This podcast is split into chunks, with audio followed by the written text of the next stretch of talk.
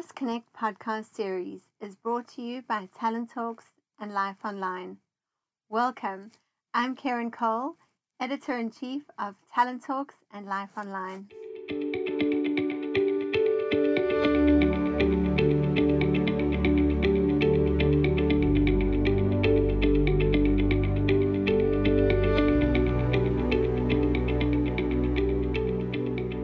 Welcome. Today I'm joined once again by Debbie Craig to continue our discussion on the neuroscience of peak performance and culture shift. Of course, today we're looking at part two, in which Debbie gives us the ins and outs of the change process. Now, Debbie is the founder and MD of Catalyst Consulting, and she has been transforming organizations, teams, and individuals for 20 years, both locally and internationally. Welcome, Debbie. It's great to have you back with us. Thank you so much, Karen. It's great to be here and to delve into this exciting topic. Fantastic. So, Debbie, getting into our topic for today, the ins and outs of change, really take us through the process of change. How do we go about changing our behavior?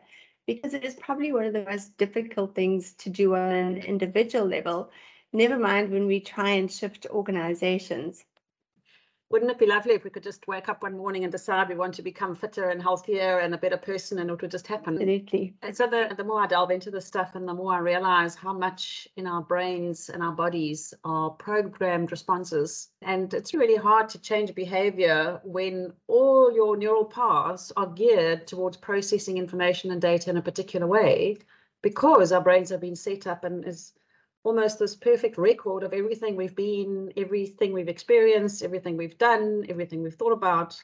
So in order to process new data in new ways and show up in a different way to change the behavior, we have to actually go back to what's going on in our brains and take some time to be able to create new neural paths. But that's really difficult because most times when we decide that we want to change something, and think about it for yourself, if you want to, to change a healthy habit, if you're wanting to learn a new language, if you're wanting to show up as a better parent and get and be better at listening or be less busy or take more time and have more self-care, which a lot of us are needing to do at the moment with this massive change that we're going through.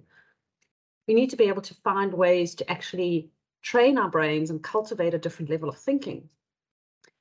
When we're calm and when we've got lots of space in our heads, and if you think about maybe after a holiday, I'm lucky I've just come back from a week's leave and my brain is feeling clear and I'm seeing things very differently. But most of the time, most of us are in a stress response. And they say that 70% minimum of our time, our bodies and our brains are actually just processing fears and threats and risks in the outside environment for us to be able to make sure that we're safe. And when we are faced with all this barrage of demands, and we were just talking about it now, Karen, there's COVID impact, there's health impacts, there are restructuring in organizations. There are people coming and leaving. There are issues in our personal family lives. In South Africa now, we have load shedding and power outages. We have petrol price increases. And these are all the things that take us away from our center where we are calm and we can think clearly and we can make great decisions and we can stay on track with our new behaviors and our new habits. But these are the things that push us out of that. The work that I've been doing with Dr. Joe Dispenza and the Change Your Mind program is noticing if there's three things that us as individuals, and then we can extrapolate that into organizations, that we need to get better at or become greater than. So if we can become greater than our environment, our body, and our time, we can start making those changes happen. So let me just unpack that. Have you got a moment that can unpack those three a little bit? Please do, because that sounds quite challenging, being becoming greater than, than those three things which dominate pretty much the world. Exactly. Think about it. What are the things that push us out of our center? It's often, most often, you tell me, people, right? our boss, our spouse, our kids, people that are reacting in ways that we wish they wouldn't. And we get frustrated and we wish they would do things differently.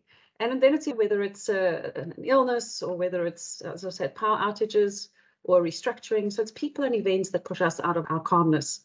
It's also our emotional responses and habits. So how often do when we notice things in our external environment or even decisions that we've made ourselves that make us feel upset or frustrated or we feel bad about something that we could have, should have, would have done differently, or we feel out of control, we start getting distracted, we worry about our busyness, and we become habitual in our emotional responses when we are triggered with those external events or internal thoughts. So when we say becoming greater than your body, the body holds all those emotions and all those habitual emotions, many of which we actually become addicted to over time. And we've become addicted to the chemical response that we have when we have those emotions. It's really quite fascinating when you get into the biochemistry of change. And the third area is time. How many of you would wish that you had more time in life to get through all the demands and all the things and all the goals and everything that you need to do? And that pressure of time really pushing in on us also takes us out of our center and out of that calm ability just to be able to make the great decisions to do that. So now if we want to take those three things, we need to be able to hold a vision of our ideal self or our ideal team or ideal organization. And regardless of what's going on in our external environment, the restructuring, the client crisis, the problem that can't be solved, the new system that's coming in, if we can hold our peace and hold our calm and hold our sense of that vision for ourselves and how we want to show up, then we are no longer a victim to those external events in our environment. And in order for us to do that, we've got to be able to move what we call out of our comfort zone into a discomfort, into that feeling of this is strange for me to stay calm when the whole world around me is panicking. It is feel weird to me to stay listening and leaning into a conversation, a difficult conversation, and all I feel like doing is having a tantrum. And those are the areas from our environment that we need to be able to do differently. And then we need to be able to train our bodies to go from when we are stressed and when we have these external things coming at us, instead of going straight into what we call the stress response, where our bodies move into the sympathetic nervous system, go into fight, flight, and freeze, and flood our bodies with cortisol and adrenaline, if we can see and notice and observe that happening and have habits and processes that help us go back into the parasympathetic nervous system through breathing, going for a walk in the garden, going for a, a bit of a quiet time, and consciously calming the body down. It takes about 20 minutes for that cortisol to go down through the system. But every time we think about the disaster or we extrapolate a worst case scenario into the future or we remember that thing that went so badly wrong in the past we recreate that stress response in our body. So we become stress bunnies and go into sort of hyper stress mode and continual stress mode because we don't know how to calm that down. So that's a technique that i think everybody should should be able to learn. So that's quite a difficult process that uh, to master, and I suppose it would rely very heavily on an individual becoming aware of those triggers or what is setting off before because mostly we only recognize that when we're at the bottom of the spiral so when we've lost it when we are feeling completely stressed out is there a way that that people can start recognizing this earlier and as you were saying that trigger point and then go and walk in the garden, etc. Because you're not going to master this in one go. It must be quite difficult. So when do you catch yourself when you slip? How do you come back from that? So, Karen, the latest research talks about a minimum of 18 days to change a habit, but more likely an average of 66. in order for you to change a habit, you've got to do something in the same place, same context, same time, same environment every single day without a break and often many times a day for you to get to your 18 days. So in order to change a behavior or a habit, you've got to be able to set up daily routines and daily techniques and daily mechanisms to do that. Now, the, the two that work probably the best as you're starting out on this is journaling and noticing and building your level of self-awareness. That is the really the sort of foundation of personal mastery and getting control back over how you're thinking, how you're acting, how you're feeling. So if you can, in a journal or a piece of paper or however you want to do it on your phone, is start noticing and checking into yourself on a daily basis. Where are your thoughts? What are you paying attention to? How is your body responding from a stress and attention perspective versus a relaxed and an openness perspective? And making notes of how you showed up in various interactions on that day or the day before. So the more you observe yourself and the more you pay attention to noticing what you are doing, it's called metacognition, above the thinking, the more you can build that natural instinct of noticing where you're at. And then from that point of awareness, you can make a choice. And then you can say, this, oh, ah, okay, I'm now back in stress mode. I'm all tense and I'm starting to be grumpy with others around me, or I'm starting to make the wrong decisions, or I'm starting to get back into that busyness cycle. And then you can make a choice. You can write down some new things that you're going to do the next day. But we need to be able to move beyond the discomfort of trying this new thing for a minimum of 18 days and more likely 66 days. We, some of our organizations we're working with, we're talk, calling it the hashtag 66 day plan, where we can build these new little mechanisms every day. So that's the first thing is the observation.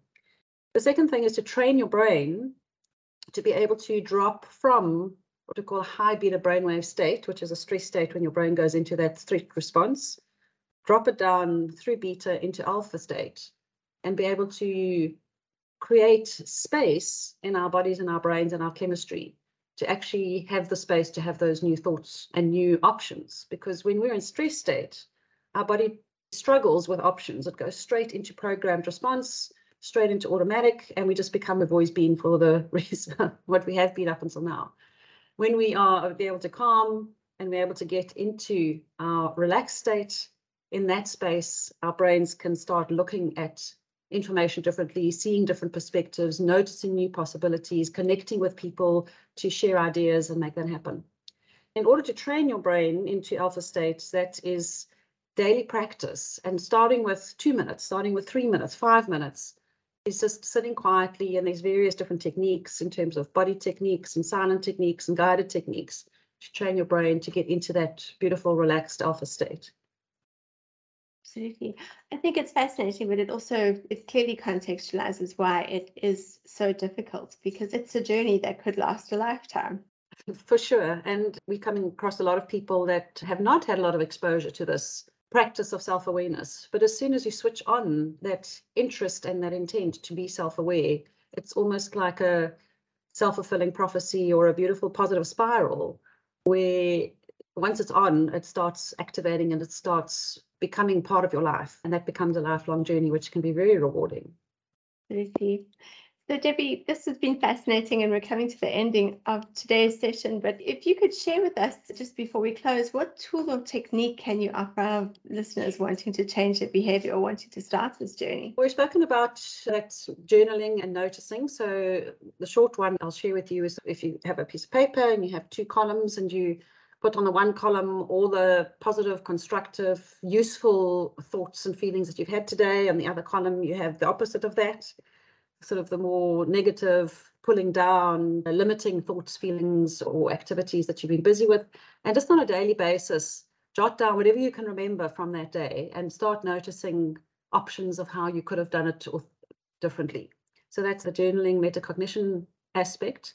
The other one that's that I find is so brilliant, and I've been sharing with it with many people. My, my guardian child did this as he started getting stressed and anxious for exams, is what we call a simple observation practice. So if you're sitting quietly at your chair and you put your five fingertips together, almost like in a bit of a steeple, and all you have to do is focus and you can do this in one to two minutes, the two thumbs touching with your eyes closed and breathe in nice and deeply in and out. So the trick is here is to slow down your breathing, to breathe deeper and almost have a slightly longer out breath to in breath. And that slightly longer out breath to in breath calms the nervous system down and actually gives you a sense of safety, your body and your brain a sense of safety so that the brain can move into a more possibility state than a reactive state. So if we just do so two thumbs touching and you just touch the skins together because this keeps the attention on the body on the present moment, then you can go to your two forefingers touching, and just feel the energy, feel the skin, feel the warmth.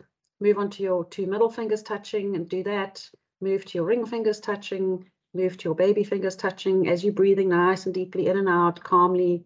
And as you do this, you relax your body, you notice your thoughts, you calm them down.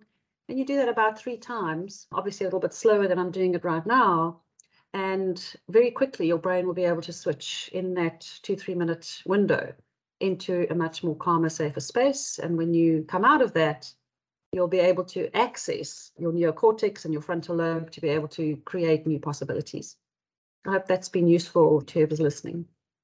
It was useful to me. So as you were going through it, I was practicing and I, I felt great. So thank you very much. I really enjoyed that. And there's many more opportunities to learn these different techniques and different habits, Karen. And I think this is the new skill and talent that we all need to build to be coping, not just coping with and surviving, but to thrive in this world of massive change it is so exponentially different, the world that we're living in and that we're moving into. That I think being able to understand how our brains are working, what is going on in our brains, our biochemistry, our stress impact, and learning how to cultivate the brain state and body state that we need to be our absolute high potential, brilliant selves and move through the discomfort and, un- and unknown through these new habits and routines and overcoming that addiction of stress, then we'll be able to have a lot more sustained performance and wellness, which I think is critical right now in, in the world. Absolutely. And Debbie, your passion for unleashing your others' potentials is just coming through in all of these sessions in terms of the tools that you have at hand to to work with both individuals but also within organizations and teams to really get people to connect with themselves and then connect with the team and then really drive change into organizations. So thank you for sharing. That's a pleasure, Karen. For me, uh, I've, done team alignment and culture change and personal mastery for many years. But the more I'm doing this work, and the more I'm recognizing and working with my clients around culture changes inside out, not outside in. So it's not about the values workshops and the poster campaigns and telling people how we want them to behave. That is not going to work. What we need to do is create environments and situations where people can come to insights and awareness and then together have a vision of what that future individual, what that future team and what future organization looks like, and help guide and, ca- and coach and catch each other to live into that future, as opposed to just repeating all the negative behaviors of the past. And I get it every day: the silo mentality, the judgment, the protection mechanisms, the the competition instead of collaboration. And that's going to take a lot to change, but we need to start with how we think, how we act, and how we feel. Fantastic. Debbie, thank you so much for joining me today. Thank you very much, Karen. I look forward to the next one. Me too.